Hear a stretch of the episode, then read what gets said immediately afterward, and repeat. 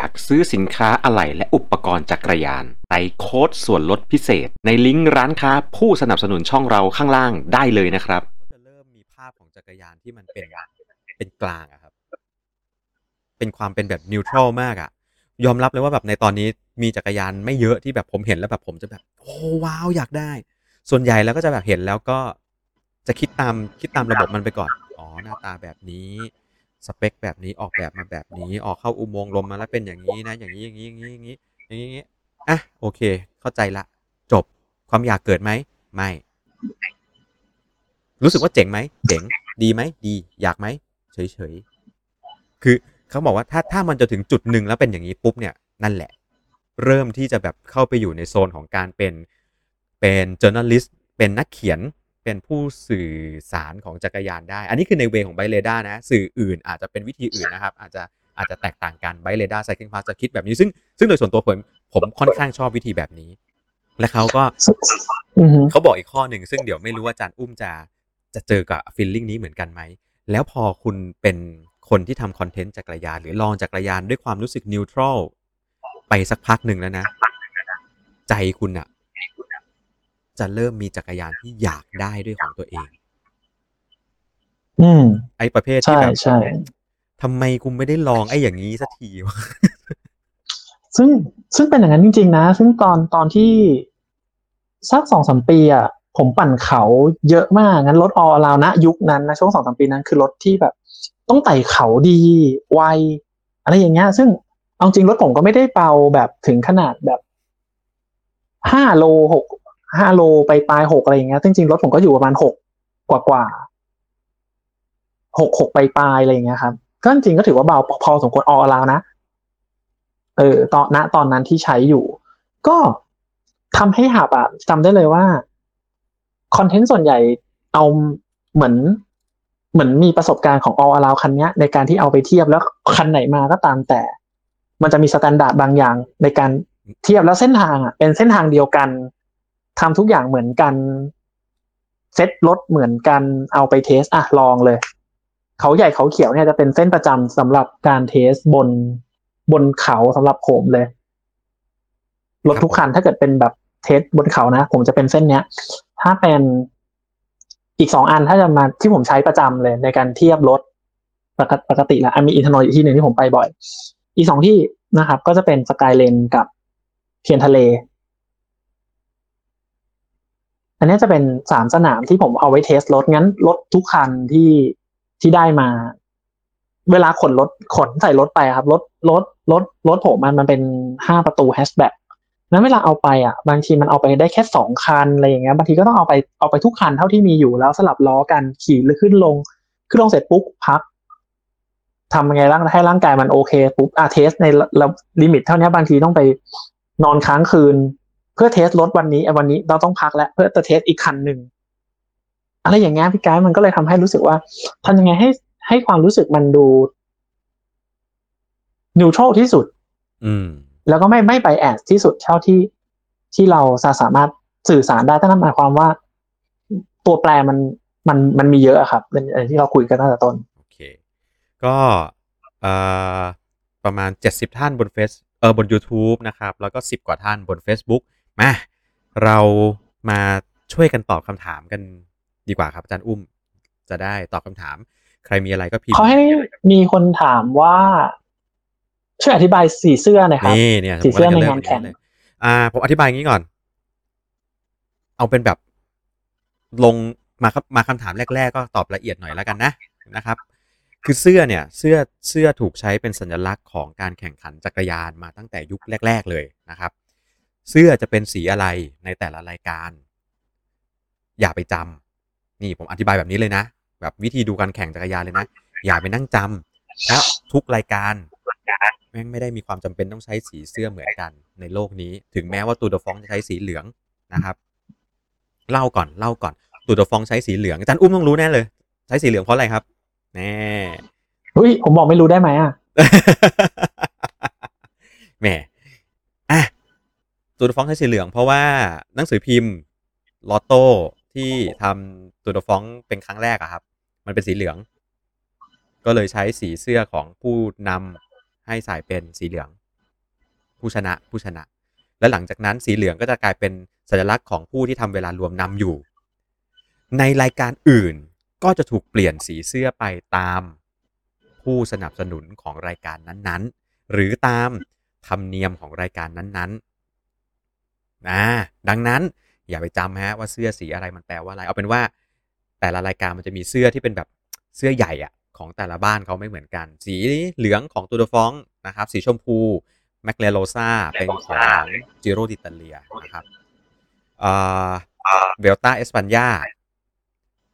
มันน่าจะนิ่งแล้วล่ะ แต่ว่าตลอดเวลาที่ผ่านมาแม่งเปลี่ยนเสื้อบ่อยเหลือเกินนะฮะ เสื้อทองบ้าง เสื้อแดงบ้างนะครับ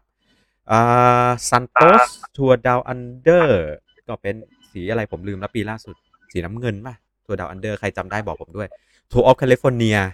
ของ Amgen Tour of California ก็ก็เป็นอีกสีหนึ่ง Tour of Thailand ก็เป็นเสื้อสีชมพูครับ เออ แล้วแต่เลย เอาเป็นว่าเสื้อตัวแรกที่เป็นเสื้อของผู้นำเนี่ย ไม่ว่าจะเป็นสีอะไรก็ตามชมพูเหลืองอะไรเนี่ยนะ มันเป็นเสื้อของคนที่ทำเวลารวมนำอยู่ในตอนนั้น สมมุติว่าผมขี่เมื่อวานนี้ สี่สิบอะอะผมขี่เมื่อวานนี้ห้าสิบเก้านาทีนะครับ อาจารย์อุ้มขี่เมื่อวานนี้ห้าสิบแปดนาที วันนี้อาจารย์อุ้มจะได้ใส่เสื้อผู้นำเพราะอาจารย์อุ้มทำเวลารวมน้อยกว่าผมอยู่นึกออกไหมถ้าหากว่าวันนี้ ผมทำเวลาแซงอาจารย์อุ้มหนึ่งนาที ผมทำเวลาแซงอาจารย์อุ้มหนึ่งนาที แค่นาทีเดียว สองวันนี้ผมจะเวลาเท่ากับอาจารย์อุ้ม นึกออกไหมถ้าผมอยากจะชนะอาจารย์อุ้มแปลว่าอะไร อาจารย์อุ้มใส่เสื้อใส่เสื้อสมมติเป็นสีเหลืองแล้วกัน อาจารย์อุ้มนำผมอยู่หนึ่งนาทีอะจากเมื่อวานเนี้ยวันนี้เราแข่งกันอยู่เนี่ย ผมจะต้องเข้าเส้นชัยก่อนอาจารย์อุ้มหนึ่งนาทีกับอีกหนึ่งวินาที และผมก็จะกลายเป็นผู้ชนะ ใส่เสื้อตัวนี้ในวันพรุ่งนี้อะอันนี้คือเสื้อแบบแรก แบ่งกันด้วย คะแนนผู้นำเอ้ยไม่ใช่ เวลารวมเวลารวม ผู้นำอ่า เสื้อแบบที่สองใช้ไม่ได้ใช้เวลาละ แบบที่สองใช้ point point ก็คือแต้มนะครับ เสื้อแบบนี้มันถูกสร้างขึ้นมาเป็นคำว่า point classification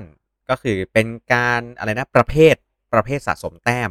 มันเกิดมาเพราะว่าตูดฟองเนี่ย มันใช้เวลารวมมาจนสักพักหนึ่งแล้วแล้วมันเปลี่ยน มันไม่เอาเวลารวมละ มันเปลี่ยนเป็นพอยต์แทน นะครับ แล้วมันก็กลับมาใช้เป็นเวลารวมใหม่ แล้วพอยต์มันกลับมาใหม่ด้วยการเป็นสะสมแต้ม แต่ไม่ได้เอาแต้มมาหาผู้ชนะละ แต้มจะไปหาเป็นอีกรางวัลหนึ่ง การที่มีรางวัลเพิ่มมันก็เป็นเหมือนแบบการแข่งขันมีความน่าสนใจมากขึ้น สปอนเซอร์สามารถเข้ามาสนับสนุนได้มากขึ้น ดังนั้นเสื้อตัวที่ 2 ที่เป็นของ Point Classification ก็มักจะเป็นสีของผู้สนับสนุน รายนั้นๆ ของตูดฟองเนี่ยมันเป็นสีเขียว เพราะว่าผู้สนับสนุนเสื้อเขียวคนแรกรู้สึกจะทำเป็นบริษัทที่ทำเกี่ยวกับสิ่งแวดล้อมหรือสวนอะไรสักอย่างผมลืมไปละอันนี้ลืมจริงๆ เคยเขียนบทความเรื่องนี้ด้วยแต่ลืมทิ้งไปจากหัวสมองเรียบร้อยแล้วนะครับดังนั้นแบบแรกคือเป็นใช้เวลาเป็นตัวตัดสินนะฮะแบบที่ 2 ใช้ point point มาจากไหนบ้างอ่า point ก็มาจากการสปรินต์ในระหว่างทาง ซึ่งเรียกกันว่าจุด IS หรือ intermediate sprint หรือที่เส้นชัยก็จะมี point ให้อ่าก็เก็บ point ไป ใครได้ point เยอะที่สุดก็ใส่เสื้อตัวนี้ไป เมื่อวานอาจารย์อุ้มได้3แต้ม ผมได้2แต้ม แปลว่าอาจารย์อุ้มได้ใส่เสื้อ point ถ้าผมอยากจะแย่งเสื้อจากอาจารย์อุ้ม ผมต้องได้พอยต์ในวันนี้มากกว่าอาจารย์อุ้มหนึ่งแต้มอ่าถ้าอาจารย์อุ้มไม่เก็บเลย ผมต้องเก็บสองแต้ม ถ้าอาจารย์อุ้มเก็บ ผมก็ต้องเก็บให้ได้มากกว่านั้นอีก อ่านี่คือระบบพอยต์นะครับ อันที่สามเป็น เสื้อที่เรียกว่า mountain classification หรือเสื้อเจ้าภูเขา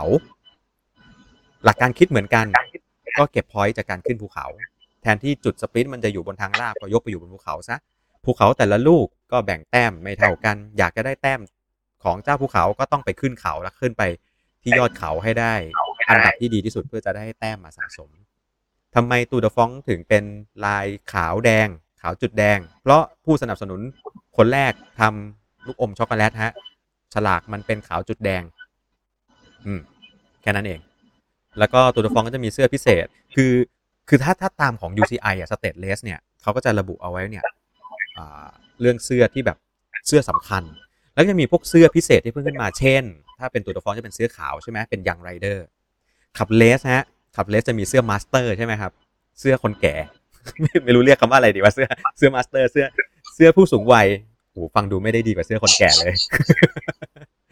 อ่ารุ่เป็นนใหญ่รุ่นใหญ่เสื้อรุ่นใหญ่ อ่า ก็คือไอ้เสื้อตัวเนี้ย อยากจะใช้วิธีไหนในการในการ classify มันก็แล้วแต่ ทีนี้พอมาใน Giro d'Italia ครับ แต่ละเสื้อเนี่ยก็เรียงกันมาเหมือนกันเลยฮะ เป็น general classification หรือเสื้อเวลารวม point classification mountain classification เพียงแต่ว่าจิโร่ดิตาเลียเนี่ยเอ่อในปีก่อนๆนี้ ก็จะมีเสื้อที่เป็นรางวัลแปลกๆขึ้นมาด้วยเพื่อจะสร้างความน่าสนใจดังนั้นหลักๆแล้วนะครับ ไม่ได้มีอะไรหนีไปจากตรงนี้เท่าไหร่ที่ที่ผมไม่อยากไม่อยากฟันธงไปที่จิโร่อย่างเดียว เพราะว่าเดี๋ยวมันจะมีรายการอื่นมาให้ดูด้วยไงจะได้ดูทุกรายการแล้วเข้าใจหมด เอาเป็นว่ามันมีความเข้าใจง่ายที่สุดก็คือ เวลารวม แต้ม แล้วก็ภูเขา หลักการพื้นฐานเหมือนกันหมด ที่เหลือไปดูรายละเอียดปลีกย่อยกันเล็ก ๆ น้อยๆในแต่ละรายการแค่นั้นเอง ครับผมทำโบนัสนู่นนี่นั่นไปว่ากันในแต่ละเรื่องของรายการครับ เสื้อมีแค่นี้ ถ้าจะดูให้สนุกต้องต้องดูแบบยังไงอะจริงๆ ดูแข่งแข่ง tour stage เลยต้อง ถ้าเป็นคนที่ไม่เคยดูเลยอะครับ ช่วงแรก ๆ ต้องให้ดูติดกันให้ได้สักเจ็ดวัน อันนี้เป็นคำแนะนำโดยส่วนตัวผมนะ ถ้าใครอยากจะดูจักรยานผมก็จะบอกว่า ไปดูทัวร์ประเภทแบบ ห้าวันเจ็ดวันต่อกันให้ได้ก่อนถ้าดูทัวร์ห้าวันเจ็ดวันแล้ว แล้วเริ่มเข้าใจกับมันได้ เดี๋ยวคุณจะดูทัวร์ยาวแล้วสนุกขึ้นนะครับ อันนี้แบบทัวร์นะไอ้แบบวันเดียวนี่อีกเรื่องหนึ่งไม่ต้องสนใจบ้าเลยเลยครับ แข่งคลาสสิกวันเดียว ใครเข้าก่อนชนะจบ เออ ง่ายสุด ทีนี้ไอ้ความความวุ่นวายอะไม่รู้อาจารย์อุ้มเป็นไหมเวลาอาจารย์อุ้มเข้ามาอยู่ในโลกของการแข่งจักรยานแรกๆ คืออาจารย์อุ้มเคยเป็นเจ้าหน้าที่ทีมให้กับทีมกรีนใช่ไหมครับกรีนไซคลิงอ่าใช่ครับอ่าเวลาเข้ามาในโลกจักรยานแรกๆจะจะจะงงไหมไอ้ประเภทที่แบบ อะไรนะ ไปเอาไปเอาเวลาเบรกเอา a y หนีอันเนี้ยเพื่อเอาเวลาทีมมากขึ้น แล้วเบรกเอา a y ไปอันเนี้ยพอมันได้ไทม์โบนัสเสร็จแล้วเนี่ย มันทำให้ เซฟเสื้ออะไรอย่างเงี้ยแรกๆ มันจะมีความงงตรงนี้แหละที่มันจะเป็นแบบดูแล้วแบบ อ่าใช่ใช่ใช่ตอนขับเลสปีแรกอะโคตรงงเลย เพราะเพราะสุดท้ายแล้วเราเราไม่รู้ว่าเพราะจริงๆแล้วไอ้ภาพรวมทั้งหมดเนี่ย มันต้องทำความเข้าใจกลไกของของการตัดขสิอนงการตัดสิน แล้วค่อยมาดูว่าโอเคงั้นพอตำแหน่งของการให้คะแนนมันเป็นแบบนี้ปุ๊บแต่ละทีมก็ต้องมาวางกลยุทธ์ของแต่ละทีมว่า โอเค งั้นเรามี ใครทำหน้าที่อะไรบทบาทเป็นแบบไหนบ้าง เพื่ออะไรใช่อันเนี้ยอันนี้ก็จะตามมาครับ ดังนั้นเนี่ย อย่างที่พี่กายว่าดังนั้นหลาย ๆ คนเนี่ย พอไปไปพยายามจะดูสีเสื้อ มันก็เลยทำให้อ้าวอันนี้สีนี้ อันนั้นสีนั้น บทบาทมันเลยงงงๆแต่ทีนี้พอเราเข้าใจเป็น stage race เช่น รายการนี้นะ มีห้า stage ประกอบด้วยาอันที่หนึ่งทางลาบทางเขาทางอะไรก็ไม่รู้แหละ รวมกันหมดแล้ว แบบนี้ปุ๊บ งั้นมันก็จะเห็นเลยว่าภาพรวมทั้งหมดคนที่จะต้องได้ถ้วยหรือเข้าที่หนึ่งเนี่ยครับ เห็นชัดๆเลยต้องมีเวลารวมเท่าไหร่ใช่ต้องมี sprint ต้องมีภูเขามีอะไรไม่รู้สองสามอันเนี่ยแหละ งั้นโดยโดยทั่วไปมันก็จะเป็นลักษณะแบบนี้ดังนั้นเกมเนี่ย มันก็จะเห็นเลยว่าถ้าใคร GC คนไหน ได้เวลาเท่านี้นะ ตัวที่เขามีอยู่ในสนามต่อไป เขาจะวางแผน ขี่ยังและไง attack ตรงไหนอ่าขี่อย่างไร ซึ่งความสนุกเนี่ยถ้าถ้าดูในเกมมันก็จะเป็นอารมณ์คล้าย ๆ แบบนี้ครับ อย่างเมื่อกี้ผมยกตัวอย่างอะเมื่อวานเมื่อกี้ผมยกตัวอย่างว่าอะไรนะเมื่อวานอาจารย์อุ้มขี่ได้ 48 นาที ผมขี่ได้ 49 นาที วันเนี้ยมีภูเขา ผมหนีอาจารย์อุ้มไปขึ้นเขาไปก่อนเลย ผมผมนำอาจารย์อุ้มออกมา 30 นาที ถามว่าอาจารย์อุ้มต้องไล่ผมไหมเอ้ยสามสามสิบวินาทีขอโทษครับ สามสิบสามสิบนี่กำลังสามอึ้งอยู่สามสิบนาทีนี่คือเลยเหรอวะไม่ต้องไล่แล้วไม่ต้องไล่แล้ว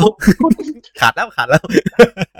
อ่าเนี่ยสมมติภูเขาลูกสุดท้ายเลยนะ เมื่อวานเมื่อวานอาจารย์อุ้มนำผมอยู่หนึ่งนาทีนะเก็บมาจากเมื่อวานนะนำอยู่หนึ่งนาที ไม่ต้องสนใจด้วยนะว่าเมื่อวานขี่ได้เท่าไหร่ เอาแค่นี้เลยว่าอาจารย์อุ้มอะมีเวลาดีกว่าผมอยู่หนึ่งนาที ผมเบรกเอา a y ขึ้นเขาลูกสุดท้ายห้ากิโลผมเบรกเอา a y ปั้งออกมาเสร็จปุ๊บผมได้มาสามสิบวินาที อ่า คนที่ดูแรก ๆ จะงงว่า แล้วทำไมอาจารย์อุ้มไม่ไล่ล่ะ เดี๋ยวผมก็ไปเข้าเส้นชัยก่อนหรอก นึกออกไหมก็ก็นำอยู่ไงอ่านำอยู่ตั้งหนึ่งนาทีงั้นงั้นงั้น ถ้าสมมติว่าไม่มันต้องขึ้นอยู่กับว่า stage นั้นน่ะเป็น stage ที่เท่าไหร่ด้วยใช่ถ้าสมมติว่า stage ต่อไปเนี่ย ทีมที่นำอยู่แล้วเบรกเอา a y ออกไปอะมีตัวที่สามารถที่จะทำให้เวลามันชิดมาได้เรื่อยมันก็จะต้องระวังๆต้องตามต้องตามหรืออ่าหรือ หรือเราต้องมาแก้ในครั้งต่อไป แต่ถ้าสมมติมันจะปล่อยได้ ครั้งนี้ก็ก็ปล่อยไปต้องตาม save ร่างกาย เท่ากับว่าวันนี้ผมก็จะเข้าเส้นชัยก่อนอาจารย์อุ้ม แต่เข้าเส้นชัยมาคะแนนเวลารวม ผมก็จะแบบเป็นผู้ชนะ stage แบบโอ้โหเท่มาก แต่สุดท้ายแล้วอาจารย์อุ้มก็ยังคงได้ครองเสื้อผู้นำอยู่ เพราะว่าอาจารย์อุ้มมีเวลารวมที่ยังนำผมอยู่สามสิบวินาทีนะใช่ ทีนี้ไอ้เรื่องเสื้อเนี่ยมันจะเริ่มงงตรงที่ว่าอย่างอย่าง Peter Sagan เนี่ยเขาจะเป็นคนที่เก็บ point classification คือเก็บเสื้อเสื้อตัวเสื้อ sprint ใช่ไหมครับ บางครั้งเราจะมีความงงว่า แล้วทำไม Peter Sagan ต้อง break away ออกไปกับกลุ่มที่ไปขึ้นเขาอ่าจะมีความงงตรงนี้ มันหนีออกไป เพราะว่ามันจะไปเอา sprint point และถ้าสังเกตดีๆนะครับไอ้พวกไอ้พวก stage ที่เป็นแบบ sprint sprint ตั้งแต่แรก ๆ เลยอาจจะข้ามเขามาสักลูกหนึ่งแล้ว sprint เลยเนี่ย ถ้าสมมุติ Sagan หนีมาเสร็จ Sagan sprint เสร็จแล้ว Sagan ก็จะ bye bye กูไม่ไปกับมึงแล้วเดี๋ยวกูไปรอ sprint ตอนจบเอา เอาแต้มใหญ่ เพราะตอนจบมันจะเป็นแต้มใหญ่กว่าแต้มระหว่างทางเนี่ยมันก็จะมีความงงตรงนี้เกิดขึ้นนะครับอันผมนี้ว่าอันนี้เราอาจจะต้องเป็นแบบอีก section ใหญ่ ๆ อันหนึ่งที่เอาแบบเอาไว้รอมีภาพมาประกอบใกล้บางทีพี่ซอยๆ ใช่ เดี๋ยวรอใกล้ๆ Tour de France เพราะพี่ซอยก็เป็นผู้จัดการทีม G Strong เออเดี๋ยวรอใกล้ๆ Tour de France ครับเดี๋ยวเราจะมีตอนพิเศษของรายการฮับสั้นมานั่งคุยกันในเรื่องของการการดู Tour de France ในเรื่องของกติกา แล้วเดี๋ยวจะเอานักกีฬามานั่งดูกันด้วย ดีไหมน่าจะสนุกในช่วงนั้นครับมาแล้วก็มีคำถามอะไรอีกเอ่ยใน Facebook น่าจะไม่ค่อยมีในคำเฟซถามบุ๊กแล้วไม่เนาะมีครับเฟซบุ๊กไม่ค่อยมีครับโอ เค ใน Facebook ถ้าไม่มีคำถาม ผมจะไปคำถามบน YouTube แล้วนะครับ แต่ถ้า Facebook มีอะไรเดี๋ยวพิมพ์ทิ้งไว้ได้นะ เดี๋ยวกลับมาผมเห็นละบน YouTube มีคำถามเพียบเลย เริ่มต้นกันตั้งแต่แรกเลย คุณอัครามถามมา รู้สึกจะเป็นกัสโตนี่ไงจักรยานเสือหมอบยี่ห้อกัสโตเป็นอย่างไรบ้างครับน่าดีไหม ได้ข่าวว่าอ๋อเป็นของไต้ตัหวันวครับผมอะพี่ไกด์พูดให้หน่อยเลยครับ ก็เป็นของไต้หวันคุณภาพเกรดของยี่ห้อเทียบกันได้กับแบรนด์ประมาณไหนกัสโตเนี่ยมันดังสัปดาห์ที่ผ่านมา เพราะว่าช่องของผู้ชงสายไซคลิงเพิ่งลงรีวิวกัสโตไปซื้อมาแล้วไม่ต้องอาบจบเลย มีใครได้ดูบ้างช่องตัวนั้นนะฮะ ทาง YouTube ผมเชื่อว่าน่าจะได้ดูกันเกือบทุกคนกัสโตเป็นแบรนด์ไต้หวันจริง ๆ ไต้หวันครับ ไต้หวันแท้ ๆ เลยด้วยนะ อืม ไม่ไม่ได้เป็นแบบ ไม่ได้มีฝรั่งมาเป็นเป็นเป็นพ่อเป็นแม่นะครับ ก็เปรียบเทียบง่ายๆกัสโตก็ไม่ต่างอะไรกับใจแอนเมอริด้าเพียงแต่ใจแอนกับเมอริด้าใหญ่กว่ากัสโตไม่ได้ต่างอะไรจากแดจริง ๆ เส้นทางการเดินกัสโตกับแดนี่ใกล้เคียงกันเลยล่ะ แล้วก็อ่าใช่แต่คล้ายๆคล้ายคล้ายๆกันเลยคล้ายๆกันครับ ก็คือเป็นแบรนด์ไต้หวันแท้ๆครับ ที่พยายามจะพัฒนาจักรยานในรุ่น High Performance เป็นหลัก ดังนั้นกาสโตเป็นรถที่ตั้งใจทำผมทักใช้ความ ใช้คำพูดนี้เสมอเวลามีคนถามถึงกาสโตหรือแดหรืออะไรพวกเนี้ยผมจะใช้คำว่าเป็นแบรนด์ที่ทั้งตั้งใจทำก็คือออกแบบรถที่ดี เพื่อให้ใช้ใน performance ระดับสูง แล้วก็มีการทำทีมแข่งอย่างเป็นจริงเป็นจังอย่างแดก็เป็น Uno X ใช่ไหมครับ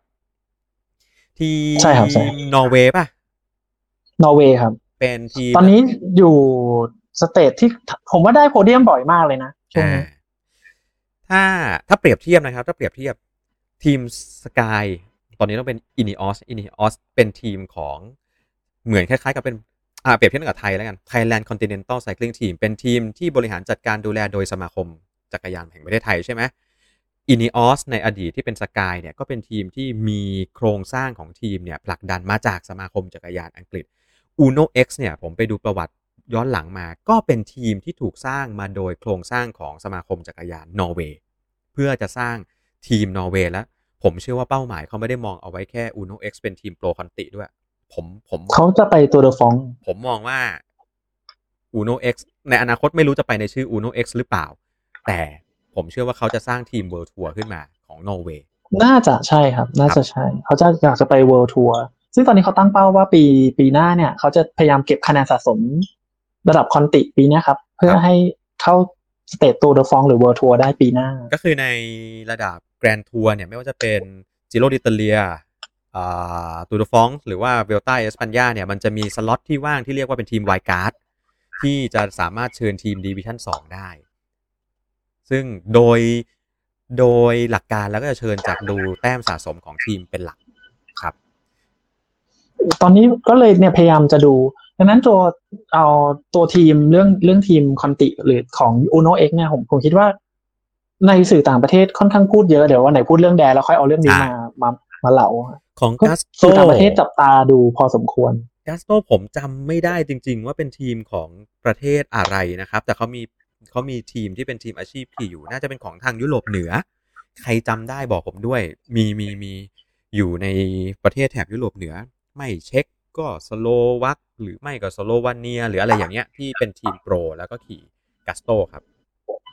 ไม่ไม่ไม่มีข้อกังขาโดยส่วนตัวผมนะ ถ้าถ้าแบรนด์ไหนที่ตั้งใจทำรถเพื่อแข่งขัน ผมไม่ไม่มีข้อกังขาอะไรกับมันครับ ยังไงที่สุดถ้าตัวเทียบได้กับแบรนด์อะไรเหรอ ผมยัง ไม่ไม่แน่ใจนะ แต่แต่เท่าที่ดูนะครับ เท่าที่ดูเอ่อเรนจ์จะอยู่ใกล้ๆกับใจแอนตัวกลางๆหน่อยอะครับ อืมห มายถึงเกรดรถอะนะพี่ไกด์ครับ ก็เคยขี่ทดลองกัสโตแบบแต่มันเป็นรุ่นเก่ามากแล้วไง ก็เลยแบบไม่ไม่อยากจะรีเฟอร์มาถึงปัจจุบัน แต่ว่าโดยรวมแล้วเป็นรถที่ดีครับนะพูดได้ประมาณนี้แล้วอะถือว่าเล่าที่มาแล้วกันนะครับ เพราะว่าเราไม่ได้มีการทดลอง คุณอัครามก็ให้คอมเมนต์เอาไว้ว่าดีใจมากที่ Android สามารถใช้ Clubhouse ได้แล้วเมื่อวันศุกร์เข้าไปฟังนะครับ ก็ฝากติดตามนะ ใน Clubhouse เป็นอีกอารมณ์หนึ่งนะ คนละคนละแบบกับในใน YouTube นะครับ ใน Clubhouse ก็จะเอ่อมีจริง ๆ ใน Clubhouse อยากจะรับฟังความคิดเห็นแลกเปลี่ยนในการคุยกันมากกว่า ดังนั้น ใครที่ดูอยู่ไม่ว่าจะทาง Facebook หรือว่าทาง YouTube สามารถลง Clubhouse ได้หมดละ ไม่ว่าจะเป็น Android หรือว่า iOS นะครับ แล้วก็ไปเจอกันอยู่ในแอป Clubhouse ครับผม search หาคลับที่ชื่อว่า search หาจักรยานอะ ใส่ใส่คำ search หาที่เป็นคำว่าจักรยานเข้าไปนั่นแหละครับ แล้วเดี๋ยวก็เจอแน่นอน แล้วก็เจอกันทุกวันศุกร์ครับโอเค มีคำถามอะไรมาอีกนะ ผมขอไล่ก่อนใน YouTube นะครับตืดตืดตืดวันนี้คำถามอาจจะไม่หนาแน่นมาก ซึ่งก็ดีนะฮะ เราจะได้ไม่ต้องดึกมาก จริง ๆคำถามก็น้ในอยมุมเราลงได้ลึกขึ้นไง ได้ครับ ในมุมกัสโตจริงๆแล้วถ้าเกิดเอามุมแบบกระชากออกแบบพุ่งๆหน่อยอะไรอย่างเงี้ยครับผมว่าคนที่ชอบนะ ผมว่าโอเค แล้วใช้ล้อขอบสูงหน่อยก็ไหลๆตามกลุ่มได้ ผมว่าขี่สนุกอยู่ อืมเอ้ยตัวนี้ อันนี้เท่าที่เคยนะเท่าที่เคย ตัวนี้ต้องให้จันอุ้มดีกว่า คุณการันถามมาใน YouTube ฮะ ระหว่าง i s a g o Max กับ Dare VSR อยู่เอาตัวไหนดี ตัวแรกคืออะไรนะครับ i s a g o เอ่อ Focus i s a g o Max ครับ Max ปีไหนอ๋อ Max Max ปีใหม่เออป่ะใช่ Max ปีใหม่ที่เป็นที่เป็นดิสเพลย์แล้ว ใช่ไหมครับ และเทียบกับ Dare VSR ที่เป็นก็คงเป็นปีใหม่เหมือนกัน อืม เคยขี่แดอะเคยลองอะทางแดเอามาให้ทดลองแล้วอะ VSR แต่ e s a g o Max ตัวใหม่ไม่เคยลองไง ก็เลยแบบ ไม่กล้าพูดถึง e s a g o Max เพราะไม่ได้ลอง แต่ e s a g o Max ตัวเก่าอะลอง แต่ก็ไม่ควรเอามาเทียบกันเพราะมันคนละเจน อืม อืม ใช่ ผมว่าคนละฟีลลิ่งด้วยไหมอะ e s a g o Max มันดูเป็น มันดูเป็นรถ all round มันดูออลราวใช่ แต่แต่ VSR มันดูเป็นแอโร่อะครับพอเอามาเทียบ ผมว่าต้องถามสไตล์การขี่ก่อนครับ แต่ถ้าเกิดถามถามผมนะ ถ้าเกิดเทียบมุมผมละกันแดทั้ง ถ้าเกิดเทียบกันอะเออผมชอบฟิลความเร็วสูงของของ VSRU ครับค่ะ เป็นน้องๆทีทีเลย เพราะว่าอืมมุมองศาวิธีการออกแรงอะไรเงี้ย ค่อนข้าง ค่อนข้างไปทางนั้นฮะเท่าที่ผมขี่นะ ก็ประหยัดวัตต์ดีในทางล่าแบบได้เลยอะ อืม ก็ถือเป็นรถแอโร่ในยุคนี้ที่ขี่ได้เร็วมาก แล้วก็สตีฟสูง ผม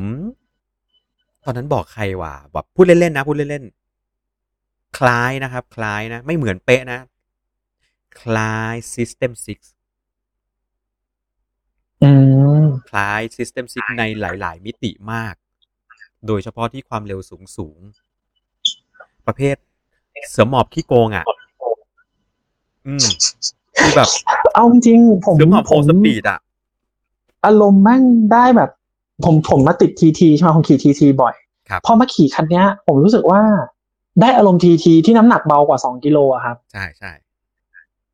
มันอารมณ์นั้นเลยแล้วผมขี่ทีทีแบบกับทีมกับเพื่อนๆอย่างเงี้ย ผมจะขี่ทีทีประจำดังนั้น เวลาที่เราขี่ทีทีข้อเสีย เวลาเราไปกับเพื่อนมันจะมีอยู่เรื่องหนึ่งก็คือความคล่องตัวมันไม่ค่อยมี แต่พอผมขี่ตัว VSR เนี่ย ลงลงไปอะ มันมันสามารถทำความเร็วสูงได้อารมณ์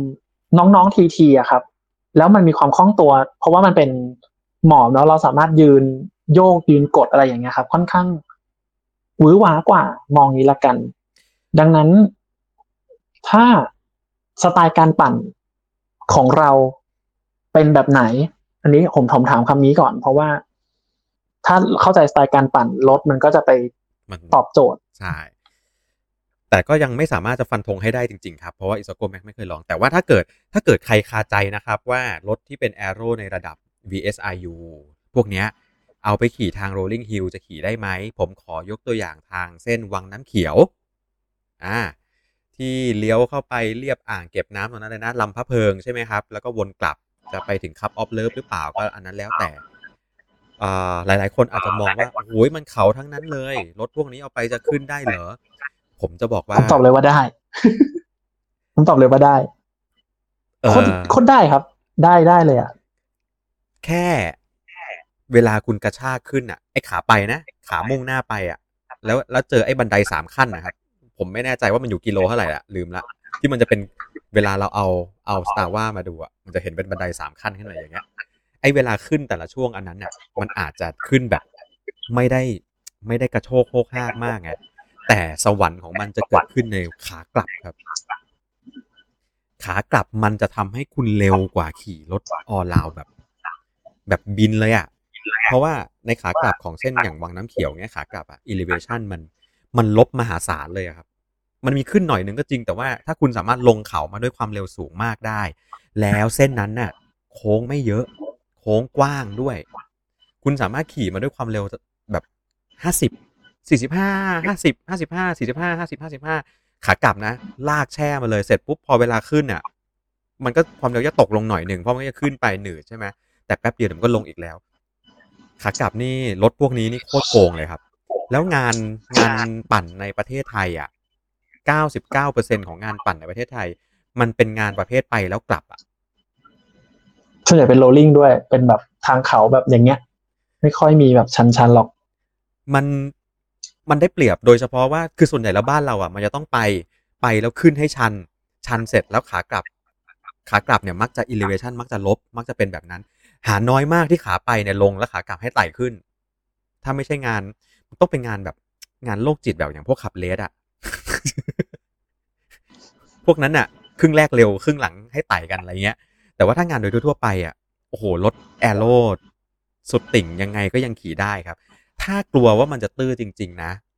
ผมว่าหาล้อขอบเตี้ยแบบกลางๆสัก สามสิบกว่าสามสี่สามสิบห้าสี่สิบเออเอามาเปลี่ยนสักคู่หนึ่งเวลาไปเส้นทางแบบเนี้ยผมว่าขี่สนุกขึ้นมากแล้ว เอาจริงเหตุผมหนึ่งที่ผมเปลี่ยนเป็น Aero Display อะครับ เพราะผมอะขี้เกียจเปลี่ยนล้อ ตอนที่ใช้ออลาผมเอาผมไม่ต้องมีล้อสองคู่ครับ เพราะว่าเวลาไปลงเขาเขียวอย่างเงี้ยมันเคยเอาคาร์บอนลงครับไม่ใช่ลงไม่ได้นะครับ แต่มันลงเร็วไม่ได้อ่าเพราะมันต้องคอยระวังเบรกอะไรอย่างเงี้ยซึ่งผมก็เคยเคยแหละ แต่คราวนี้พอเป็น พอเป็นแอโร่ปุ๊บอะผมไม่ต้องระวังเรื่องเนี้ย มันเป็นดิสเบรกครับ ครับ มันก็เลย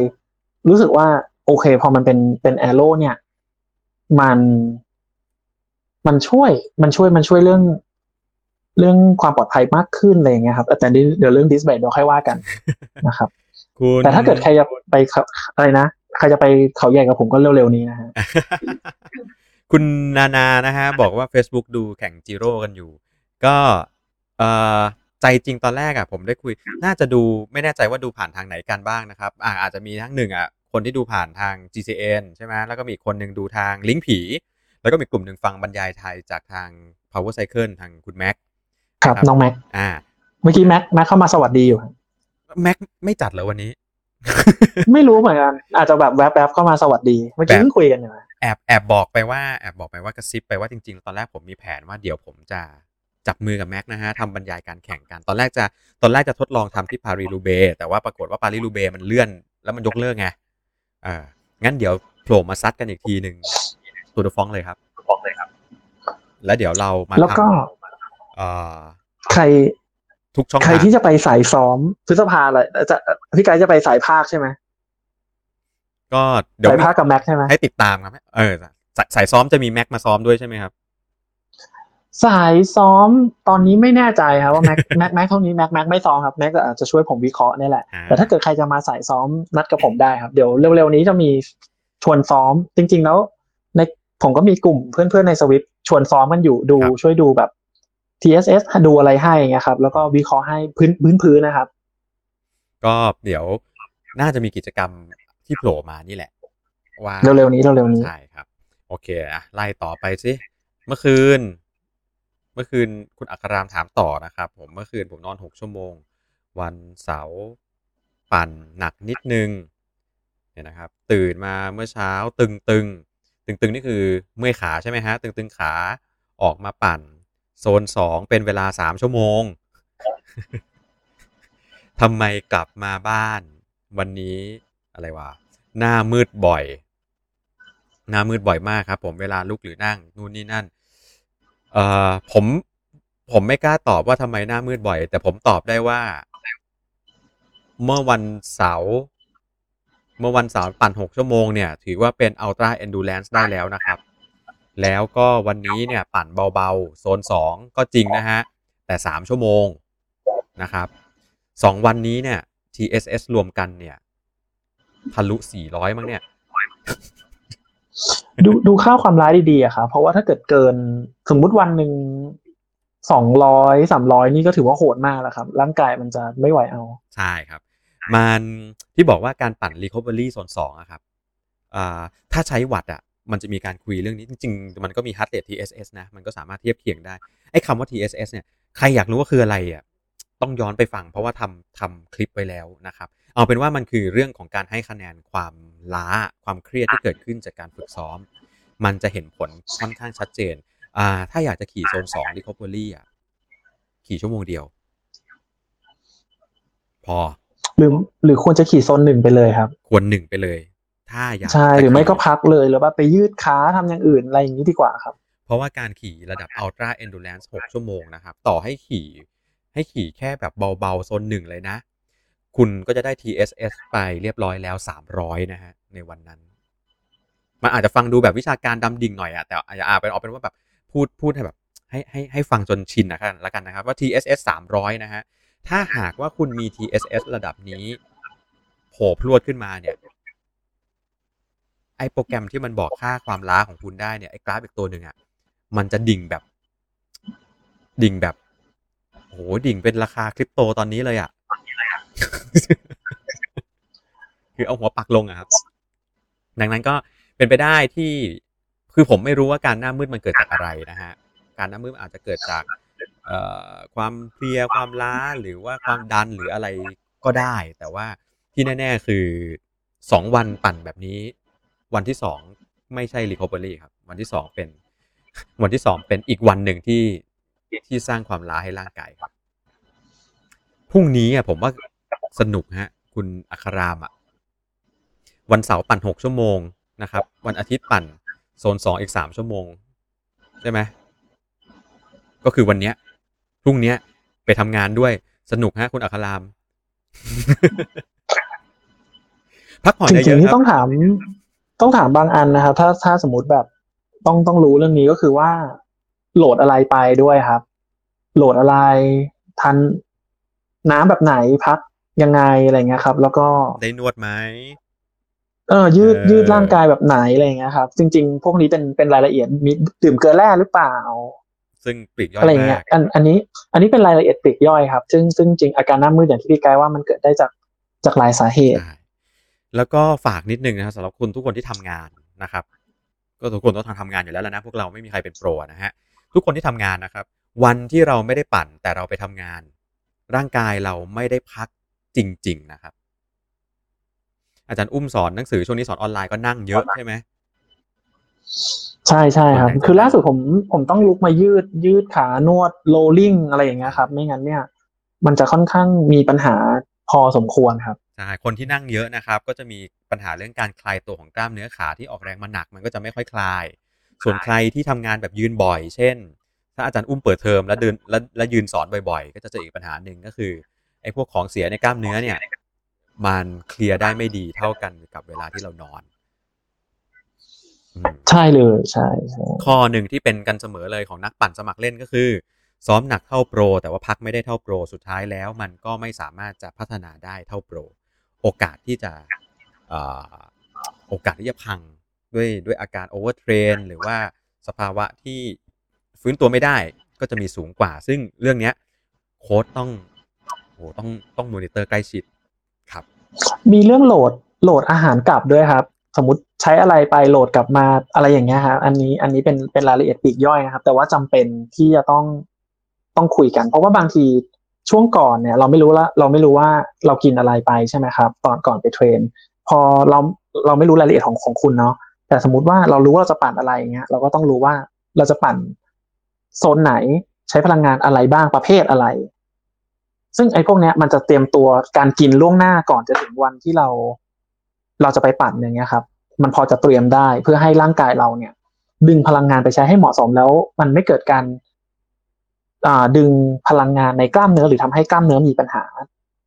ตามมาอะไรอย่างเงี้ยครับ ซึ่งจริงๆแล้ว เรื่องเรื่องพวกนี้ต้องต้องคุยกัน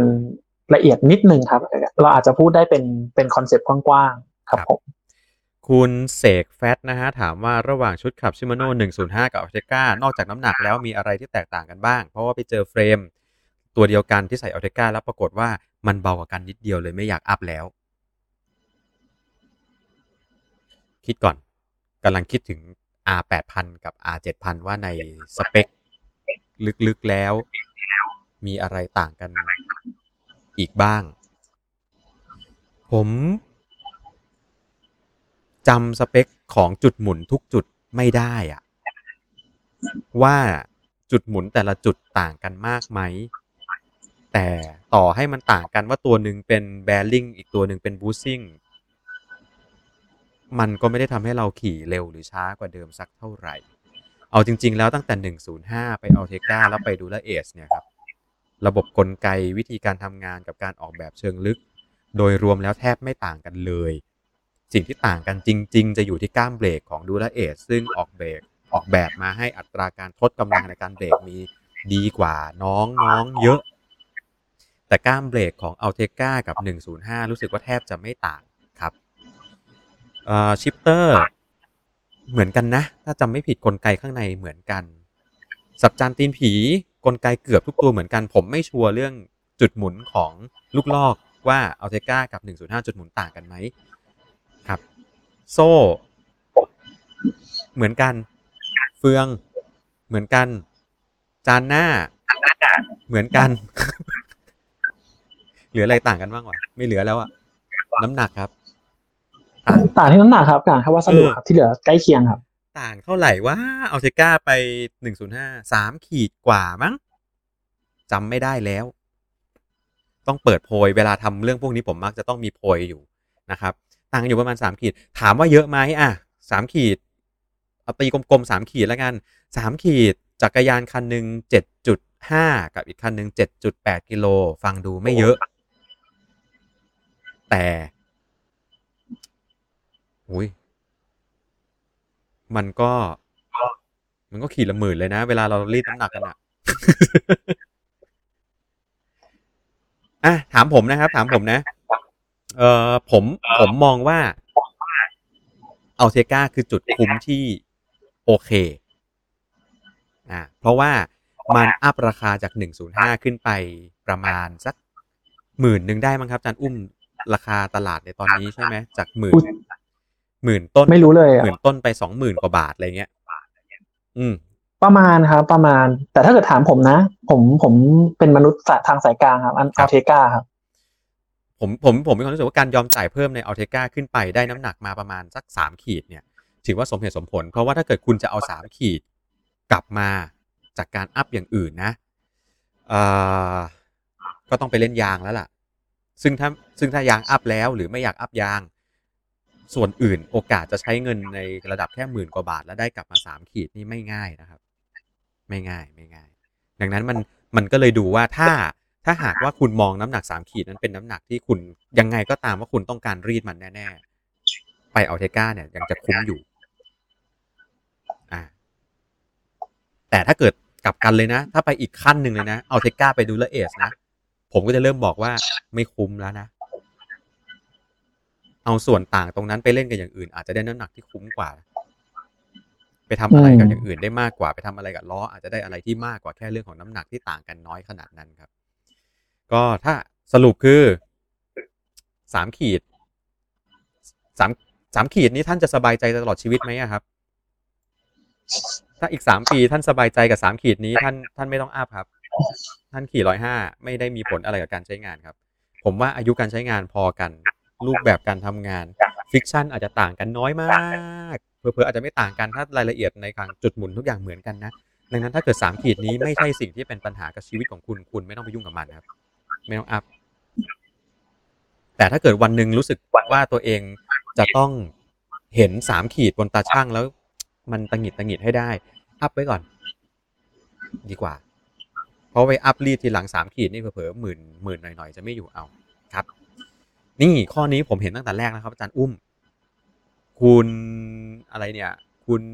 บานิซารีนะครับ